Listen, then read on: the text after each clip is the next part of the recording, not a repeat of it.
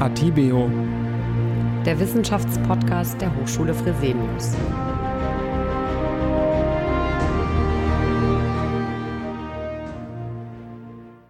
Ja, herzlich willkommen, liebe Zuhörerinnen und Zuhörer, zu der letzten Folge unseres Podcast-Specials anlässlich des 175-jährigen Jubiläums unserer Bildungsgruppe.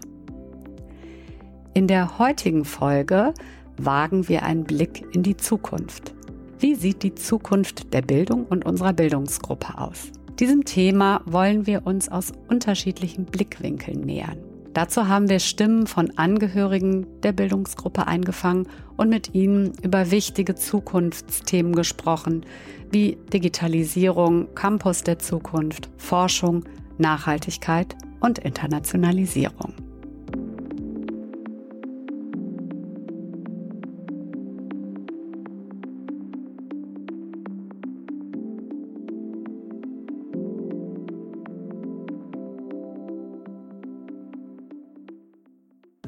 Der private Bildungsmarkt hat in den letzten Jahren einen Boom erlebt. Dem Verband der privaten Hochschule VPH zufolge ist inzwischen jede dritte Hochschule in Deutschland privat. Wir haben nachgefragt, wie die Entwicklung auf dem Bildungsmarkt aussieht, sich voraussichtlich in Zukunft entwickeln wird und welche Vorteile ein Studium an einer privaten Hochschule bietet. Ich bin Kai Metzner, der für die marktlichen Belange zuständige Vorstand der Fresenius Education Group. Ja, wir sehen, dass aktuell der staatliche Hochschulmarkt schrumpft. Wir haben tatsächlich erstmals seit 2 Jahren weniger Studienanfänger an den staatlichen Hochschulen als in dem jeweiligen Vorjahr. Und parallel wächst weiterhin der Anteil der Privatstudierenden an der Grundgesamtheit aller in Deutschland Studierenden. Das ist vornehmlich online und berufsbegleitende Angebote, weniger das Präsenzstudium. Aber insgesamt können wir schon sehen, dass den Kunden offensichtlich wichtig ist, eine enge Betreuung zu haben, ihren Professor jederzeit etwas fragen zu können. All die klassischen Vorteile des Privatstudiums, die scheinen auch zu ziehen, wenn ich das so sagen darf, obwohl mehr freie Plätze an den staatlichen Hochschulen zur Verfügung stehen. Denn dort wurden ja Plätze aufgebaut, auch durch die doppelten Abiturjahrgänge vor 10 Jahren. Und diese Kapazitäten fährt das System ja nicht zurück.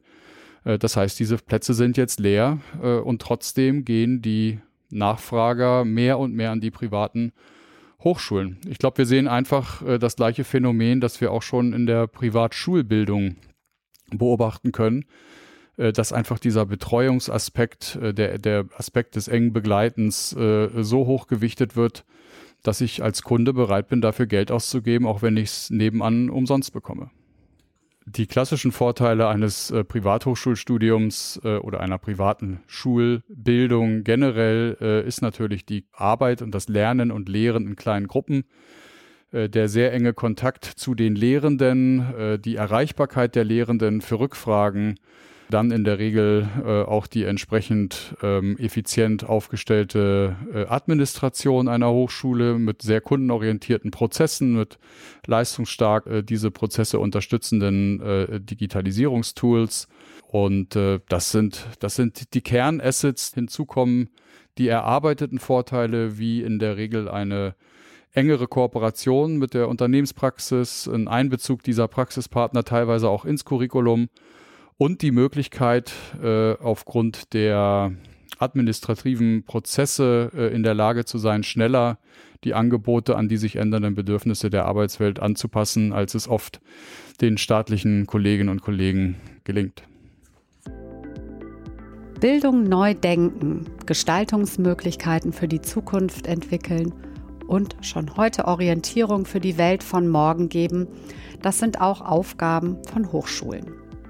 Wie wir in Zukunft lernen werden und wie wichtig lebenslanges Lernen ist, schätzen unsere Experten ein.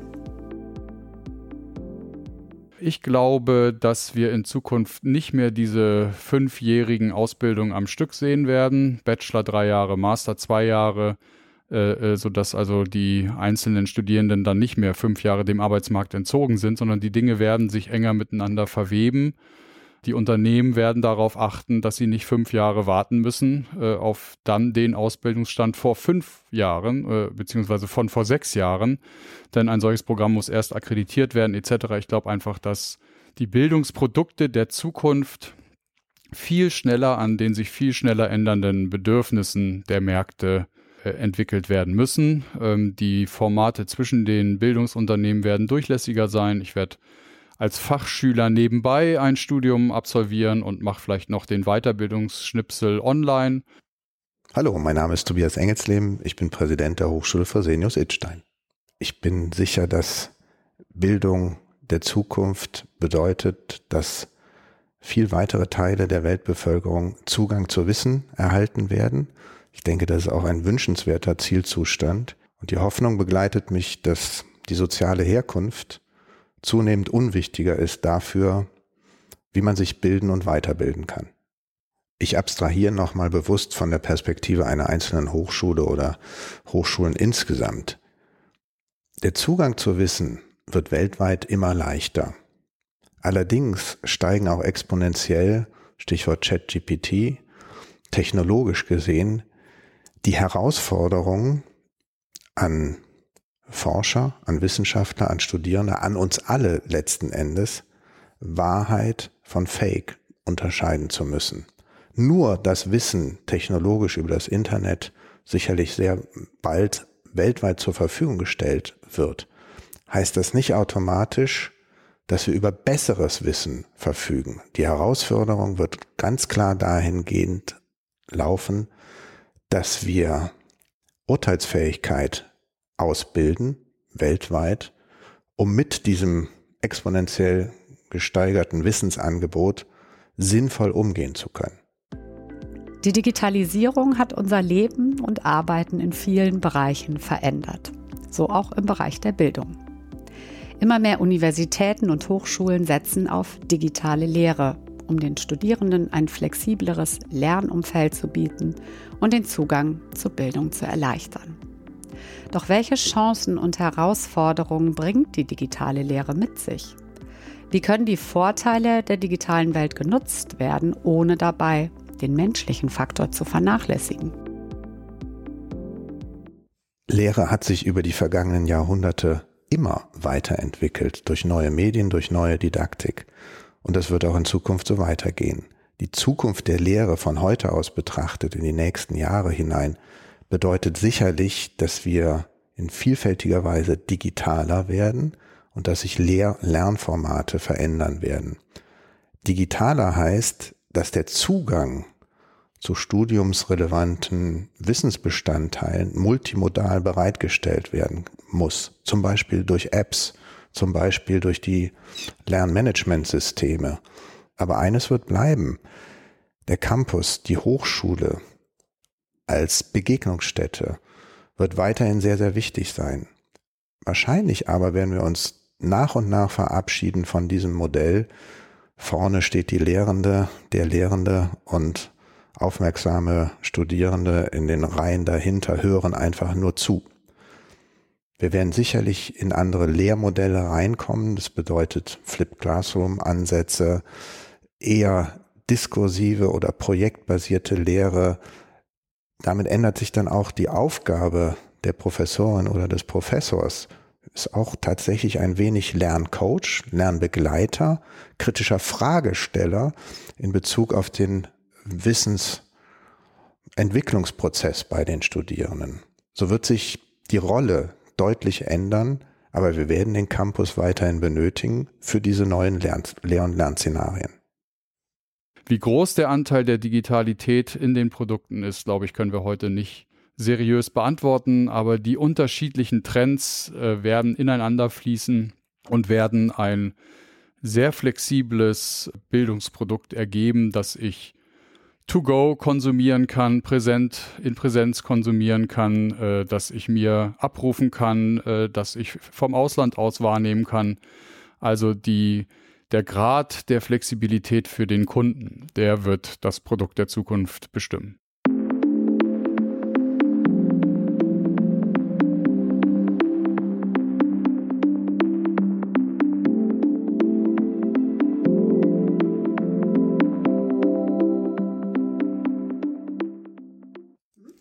Mein Name ist Peter Weber, ich bin Dekan an der Hochschule Fresenius in einem Fachbereich, der rein digital Lehre und Lernen unterstützt.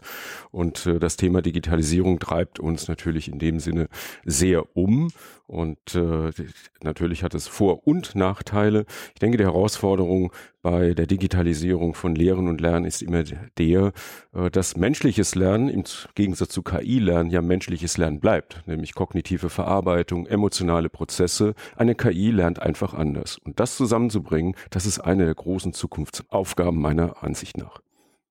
Wir haben alle eine Vision einer Lehre der Zukunft und die findet meines Erachtens in zwei Bereichen statt. Das eine ist, was wir ganz aktuell erleben über ChatGPT, KI-Lernen, also dass die Quellen, früher nur als Informationsquelle genutzt, heute die Systeme, die Informationen zur Verfügung stellen, in Anführungszeichen, ich nenne das bewusst in Anführungszeichen, ja selbst lernen. Daraus entsteht neue Informationen, neues Wissen. Wir müssen immer beachten, dass Wissen immer durch Bewertung entsteht. Wir haben Daten, Informationen werden bewertet, dann entsteht Wissen.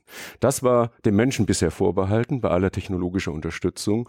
Heute erfahren wir durch ChatGPT und jeder, der das mal nutzt, also ich bin auch ein reger Nutzer von ChatGPT, merkt also, dass hier eine Maschine in Anführungszeichen im Moment noch anfängt zu bewerten, also zumindest auf eine Frage, nicht, aus einem großen Informationspool Dinge zusammenfasst.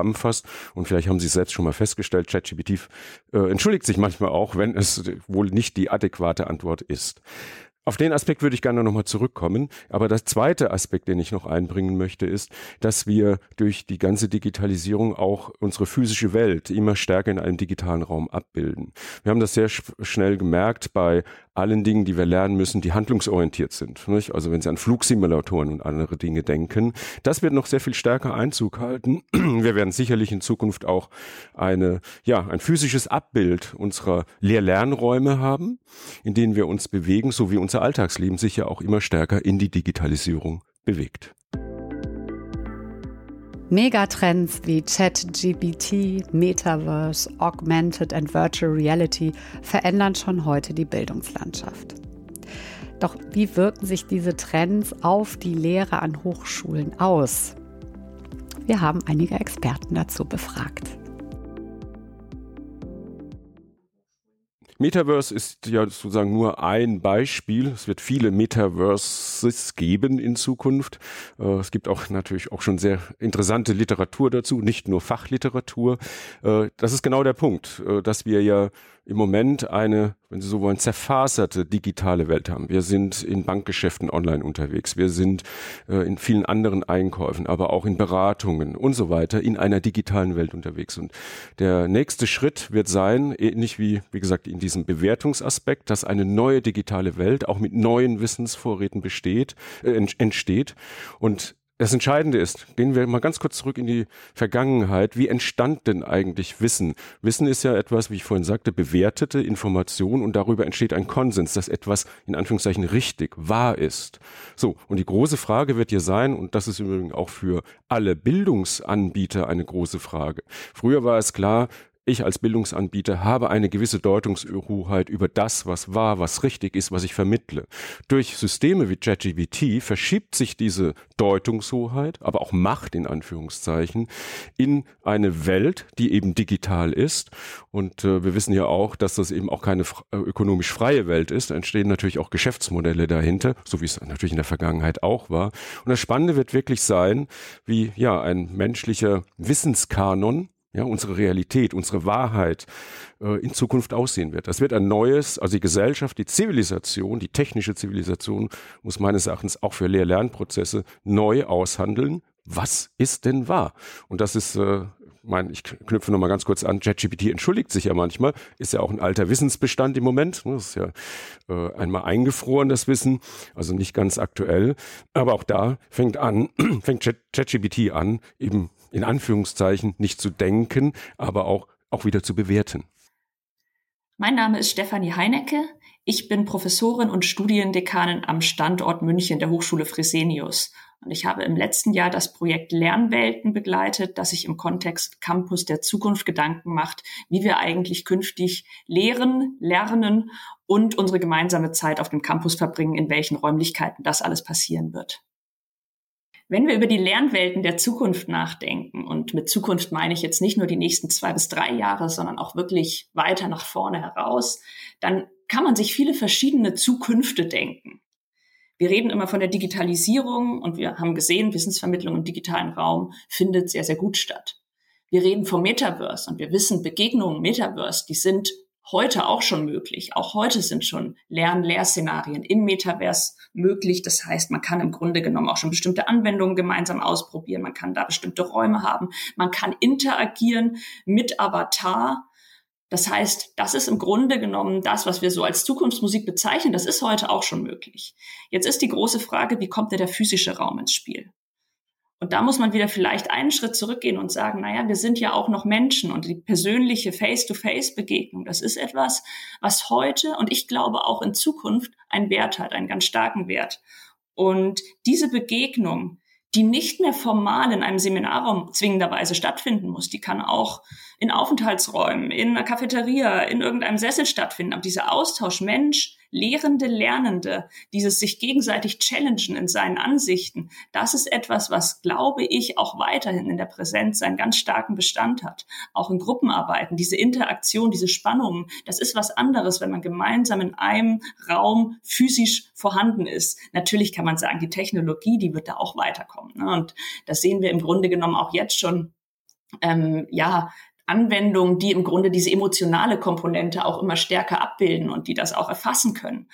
Aber nach wie vor, solange wir Menschen sind, solange wir einen physischen Körper haben, werden wir, das ist meine Hypothese, auch den Wunsch haben nach dieser Begegnung, und die kann, glaube ich, gerade in Lernsituationen unglaublich stark sein, wenn wir eben junge Menschen oder auch ältere Menschen, Stichwort lebenslanges Lernen, wirklich als Mensch sehen, ihnen in Räumen begegnen und in den Austausch gehen. Die Lehre wird sich zunehmend verändern und digitaler werden. Daher stellt sich die Frage, wie der Campus der Zukunft aussehen wird. Welche Herausforderungen müssen gemeistert werden und welche Chancen bieten sich? Unsere Expertinnen haben wir nach Trends, innovativen Technologien und nachhaltigen Konzepten bis hin zu einer neuen Lern-Lehrarchitektur befragt. Ein schöner Campus für diese neue Welt, in die wir uns zwangsläufig reinbewegen werden, muss ansprechend sein und er muss multimodal funktionieren. Wir werden weiterhin Lerninseln brauchen, Rückzugsorte. Wir werden aber auch Platz und Fläche brauchen, wo zufällige Begegnungen stattfinden können, interkulturelles Lernen, spontanes Lernen voneinander, Begegnungsstätten.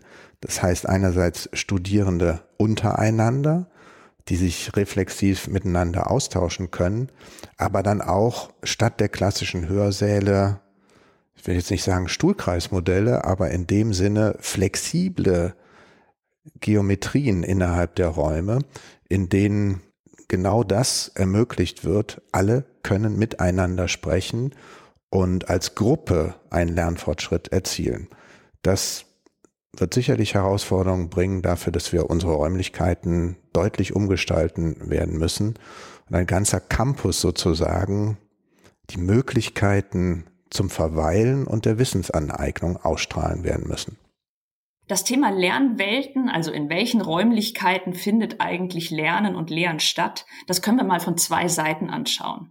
Das eine ist die didaktische Seite. Die ist nicht neu, darüber haben wir uns schon seit Jahren, Jahrzehnten im Grunde genommen Gedanken gemacht, der Weg der Wissensvermittlung. Und wenn wir da mal in die Seminarräume an Hochschulen schauen, da sehen wir noch relativ viel Frontalbestuhlung. Und eigentlich wissen wir schon seit längerem, dass das gar nicht die Zukunft ist, sondern dass wir hin zu projektbasierten Lernsettings kommen, sage ich mal, Lehrsettings, wo die Dozierenden auch eher eine Mentoren-, eine Coach-Rolle einnehmen. Und das wird sich auch in den Räumlichkeiten der Zukunft widerspiegeln. Und gleichzeitig haben wir, und das ist uns, glaube ich, allen jetzt heute im Jahr 2023 sehr, sehr bewusst, wir haben durch Corona gesehen, dass wir das theoretisch alles auch digital abbilden können. Dass wir eben Lernen, Lehren im digitalen Raum ja genauso umsetzen können wie in der Präsenz. Mit genauso meine ich nicht, dass es dasselbe Erlebnis ist, sondern dass wir im Grunde Mittel und Wege finden, Wissen zu vermitteln. Und jetzt stehen wir hier und haben im Grunde genommen den ganzen Strauß an Möglichkeiten, analog und digital. Und dann ist die Frage, okay, welchen Mehrwert muss eigentlich der Campus heute haben, damit ich dort eben einen wirklichen Mehrwert habe, damit ich nicht nur mir Wissen frontal irgendwo anhöre, was ich vielleicht auch in einem anderen Setting machen kann. Das heißt, warum komme ich eigentlich zum Campus?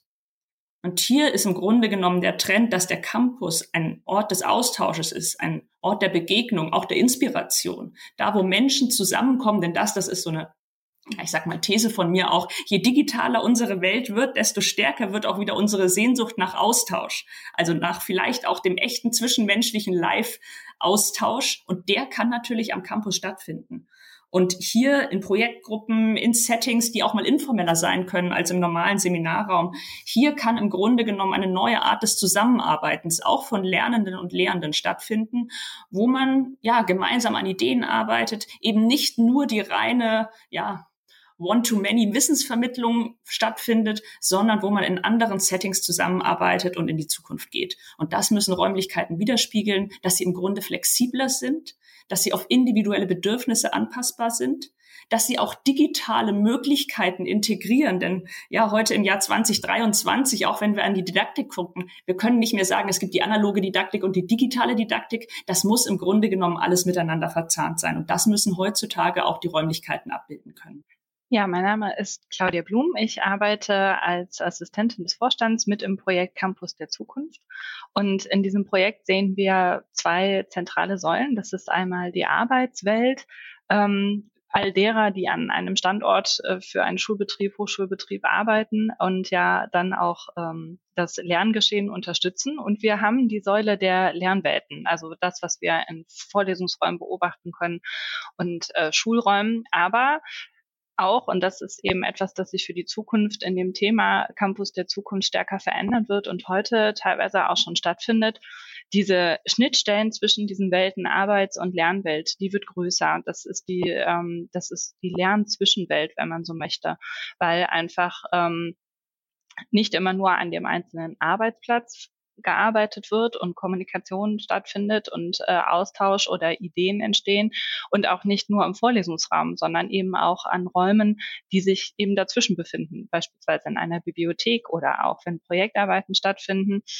Und mit diesen beiden Säulen haben wir uns zentral befasst. Für die Arbeitswelt sehen wir einen großen Boost durch Corona. Also Corona hat mit sich gebracht, dass alle von heute auf morgen rein digital arbeiten konnten und auch rein digital gearbeitet haben. Das hält sich nicht vollständig in dieser Quote von 100%, aber die Flexibilität der Arbeit ist einfach ein Asset, das übergeblieben ist und von vielen wertgeschätzt wird.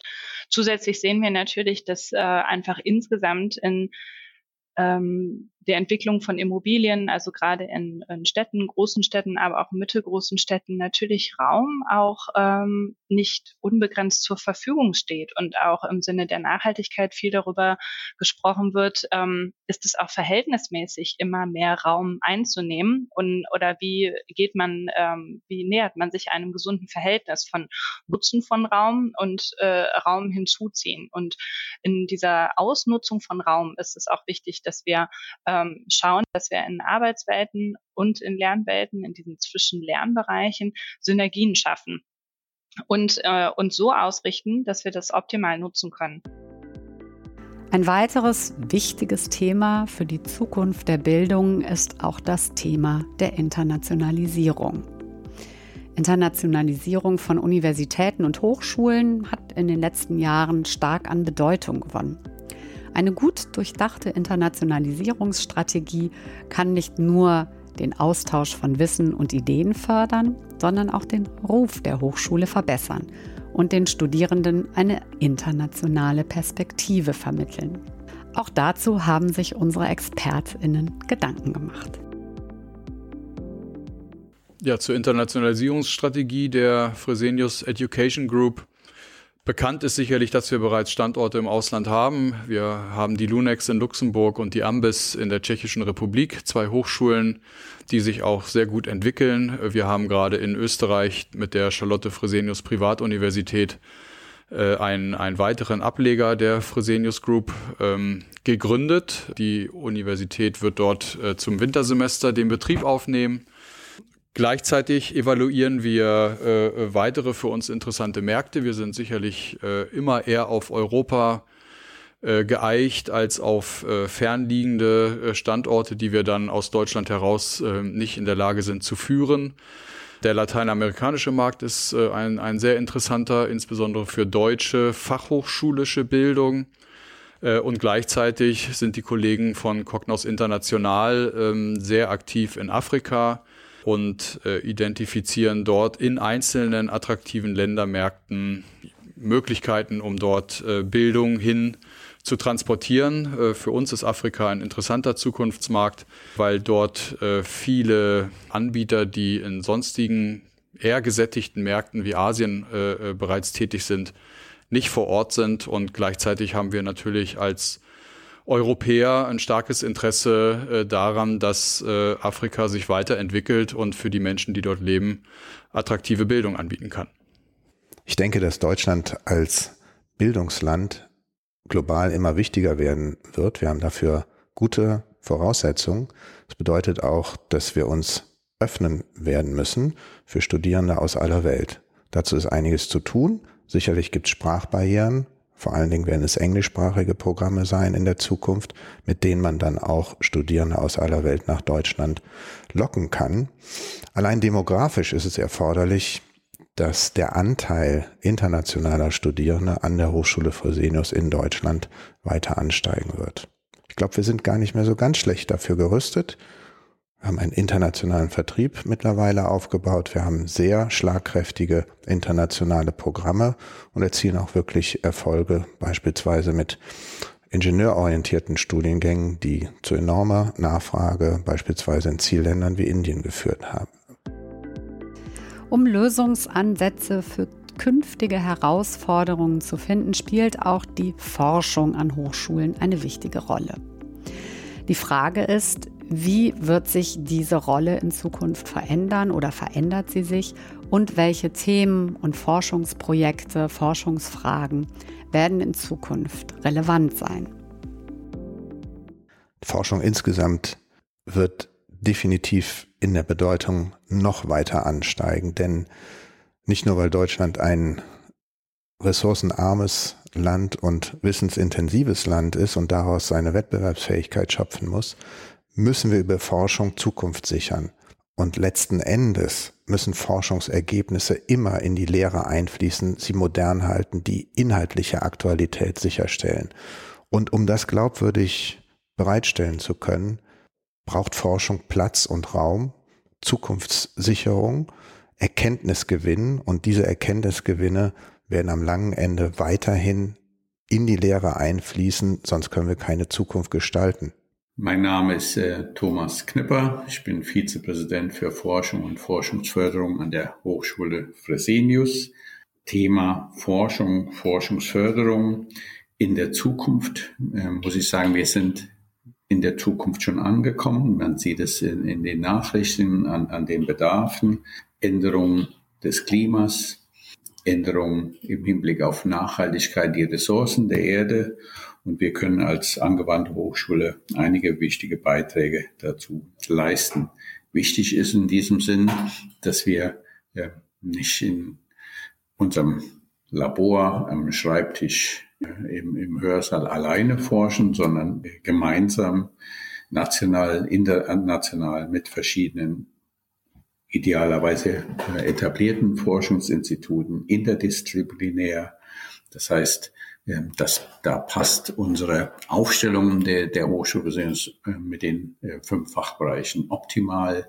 Wir bedecken schon die Felder digitales Lernen, Lehren im Fachbereich Online Plus, Ernährung und Gesundheit im Fachbereich Gesundheit und Soziales, Wirtschaftspsychologie, Auswertung, Ökonomie, im Fachbereich Wirtschaft und Medien, dann die Chemie und Biologie im Fachbereich Chemie und Bio, mit der Stoffchemie, aber auch der immer wichtig werden, Biotechnologie und ganz wichtig auch der Fachbereich Design, im Hinblick zum Beispiel gerade auch aktuell nachhaltiges Design.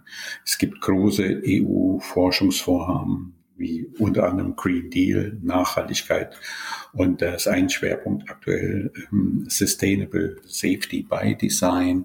Man sieht, man muss planen, zum Beispiel bei der Chemikalienentwicklung, dass sowohl die Herstellung nachhaltiger ist, idealerweise zum Beispiel auch durch ein Forschungsgebiet bei uns im Fachbereich Chemie, Synthese durch Sonnenlicht, neben der Synthese aber auch, dass keine Abfallprodukte entstehen, die auf der einen Seite zum Beispiel die Umgebung nachhaltig langfristig schädigen, dadurch, dass sie zum Beispiel nicht abbaubar sind, sich Lebewesen, Biota anreichern, beziehungsweise auch, wenn sie mobil sind, im Grund- oder Trinkwasser. Letztendlich, dass wir die Spuren der doch bisher schon sehr gebeutelten Erde versuchen, nicht weiter nach vorne zu drehen, sondern sukzessive einen kleinen Schritt wieder zurück.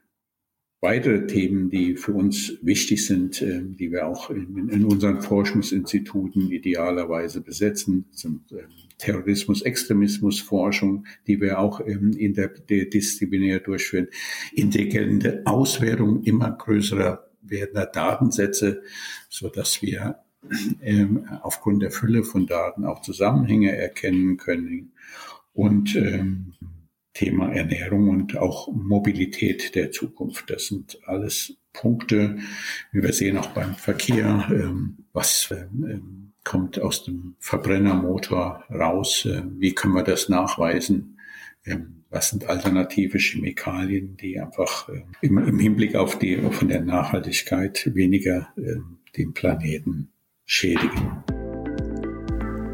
Auch Nachhaltigkeit ist ein oder das bestimmende Thema der Zukunft. Natürlich auch für Hochschulen. Denn die Bildungseinrichtungen von heute sind die Gestalter der Welt von morgen. Sie tragen eine besondere Verantwortung, ihren Studierenden nicht nur fachliches Wissen zu vermitteln, sondern auch ein Bewusstsein für Nachhaltigkeit und Umweltschutz zu schaffen. Doch wie Nachhaltigkeit an Hochschulen gelebt werden kann und welche konkreten Maßnahmen es gibt, dazu haben wir ein paar Stimmen eingefangen. Hochschule, auch natürlich eine private Hochschule, haben natürlich einen speziellen Bildungsauftrag, der bezieht sich auf die Curricula, auf die Studiengänge, auf die Wissensbestandteile, die innerhalb eines Studienprogramms zu vermitteln sind. Sie haben aber auch einen allgemeinen Bildungsauftrag und der bedeutet immer, Studierende und Lehrende in die Lage zu versetzen, gesellschaftliche Teilhabe ausüben zu können. Und das bedeutet auch, es gibt einen allgemeinen Bildungsauftrag für gesamtgesellschaftlich relevante Themen. Nachhaltigkeit gehört zweifelsohne dazu. Wir sehen ja an der Radikalisierung gewisser umweltorientierter Bestrebungen, Stichwort Klimaaktivisten, auch, dass es drängt. Und insofern muss eine Hochschule dieses Thema atmen. Das bedeutet als Aufklärungsgegenstand, aber auch als glaubwürdiges Momentum dessen, wie man sich selber als Hochschule innerhalb der Gesellschaft versteht. Wir haben das als Bildungsauftrag, wir haben es aber auch als Thema, wie wir uns als Firma, als Unternehmen insgesamt bewegen werden. Und ich glaube, die Glaubwürdigkeit an allen Aspekten und an allen Enden zum Thema Energieverzehr, Nachhaltigkeit, wie sind wir da aufgestellt, auch argumentativ, wird ausschlaggebend dafür sein, ob die nachwachsende Generation, die Hochschule Fresenius, als glaubwürdig, zukunftsorientiert, zukunftsgewandt versteht und sagt, hier möchte ich meine Bildung erleben dürfen. Das wird sehr entscheidend sein, dass wir da es nicht bei Lippenbekenntnissen belassen werden, sondern einen Trend, der so global wichtig ist, wirklich verinnerlichen. Hallo, mein Name ist Simone Fuß und ich bin Gründerin der Ecosan Akademie für Gestaltung in Köln. Wie kann Nachhaltigkeit an Hochschulen gelebt werden? Für mich fängt das bei jedem Einzelnen selber an, erstmal. Das bedeutet, dass man schaut, was könnte man vielleicht verändern in seinem kleinen Umfeld, um bestimmte Dinge von vornherein ins Positive zu lenken und sich auch damit zu beschäftigen, was läuft vielleicht nicht so gut. Und dadurch entstehen Werte. Diese Werte sollten wir an die junge Generation vermitteln und ihnen beibringen, was ihr Handeln für Auswirkungen hat, im Positiven wie im Negativen. Und ich gebe die Hoffnung nicht auf, dass wir durch kreative Lösungen eine gerechtere und ressourcenleichtere Zukunft bekommen. Und das motiviert mich jeden Tag aufs Neue. Ich bin Rebecca Kaune, ich bin 22 Jahre alt und studiere an der Hochschule Fresenius im 2. Mastersemester Marketing und Sales. Neben meinem Studium arbeite ich im Green Office der Hochschule Fresenius in Köln. Das Green Office ist ein studentisches Nachhaltigkeitsbüro, das von Studierenden für Studierende gegründet wurde. Mir ist Nachhaltigkeit so wichtig, weil ich das Zusammenleben und die Erde generell sehr schätze und ich mir für die Zukunft wünschen würde, dass wir die Diversität, die wir auf dieser Erde haben, beibehalten können. Ich glaube, der erste Schritt, Nachhaltigkeit an Hochschulen zu leben, ist durch die Bildung, dass Studierende erstmal aufgeklärt werden über Nachhaltigkeit generell und die verschiedenen Säulen, die es dort gibt. Und zusätzlich glaube ich, dass verschiedene Organisationen von Studierenden, aber auch von Mitarbeitenden, zum Beispiel wie das Green Office, dazu anregen können, dass Studierende und Mitarbeitende nachhaltiger leben, auf dem Campus, aber auch zu Hause. Wenn ich mir die Zukunft der Bildung vorstelle, erhoffe ich mir, dass alle Menschen aufgeklärt werden über verschiedene Themen, zum Beispiel Themen der ökologischen Nachhaltigkeit. Das könnten zum Beispiel der Klimawandel oder die Ressourcenknappheit sein, aber auch Themen der sozialen Nachhaltigkeit wie Gleichberechtigung und wie man untereinander mit den Mitmenschen fair umgehen kann. Außerdem wünsche ich mir, dass junge Erwachsene mehr über finanzielle Themen aufgeklärt werden, zum Beispiel Geldanlage und Altersvorsorge, damit alle Menschen unabhängig von der finanziellen Situation der Eltern sozusagen für die Zukunft abgesichert sind. Und ich finde, das ist auch ein wichtiger Teil der Bildung. Digitalisierung, Campus der Zukunft, Nachhaltigkeit oder Internationalisierung sind wichtige Themen für die Zukunft. Und wie Hochschulen infrastrukturell aufgestellt sein müssen, um diese Herausforderungen stemmen zu können, haben wir auch in Erfahrung gebracht. Matthias Martin, der Finanzvorstand der Carl Remigius Fresenius Education Group, und die Herausforderungen im Bildungssektor im Hinblick auf Digitalisierung, Internationalisierung und auch Nachhaltigkeit sind insbesondere geprägt von einerseits der Hardware, wo wir also die Netze, die Bandbreiten, die Technik bereitstellen müssen, um das alles möglich zu machen. Aber zum anderen auch die Soft Skills für die Mitarbeiterinnen und Mitarbeiter, die gefragt sein werden, mit dieser Technik dann auch umzugehen, sich vor Kameras zu stellen, sich an Mikrofone zu setzen, wie ich das gerade getan habe. Auch das ist für den einen oder anderen, wie für mich auch, eine Herausforderung, vor der wir da alle stehen. Und das wird uns erheblich herausfordern in der Zukunft. Die Herausforderungen drücken sich auch finanziell ganz erheblich aus. Wir haben ja soeben ein großes IT-Budget freigegeben, wo wir in den nächsten 2 Jahren ganz massiv Mittel investieren. Wir reden von einem Betrag über 10 Millionen Euro, um erstmal die Hardware überhaupt bereitzustellen. Und wir haben auch eine Digitalisierungsroadmap aufgesetzt, um in unsere Software, in die Systeme neu zu investieren und uns fit zu machen für die Zukunft. Und wir werden da gar nicht drum rumkommen. Es ist die absolute Voraussetzung, dass wir auch in Zukunft bestehen können. Und deswegen ist das so ein Programm, wo wir uns wirklich fit machen für die Zukunft. Vielen lieben Dank fürs Zuhören, liebe Zuhörerinnen und Zuhörer. Ich hoffe, dass Sie auch etwas mitnehmen konnten wieder aus dieser Folge. Ich freue mich, wenn Sie den Podcast abonnieren und auch beim nächsten Mal wieder zuhören. Bis dahin, alles Gute. Tschüss.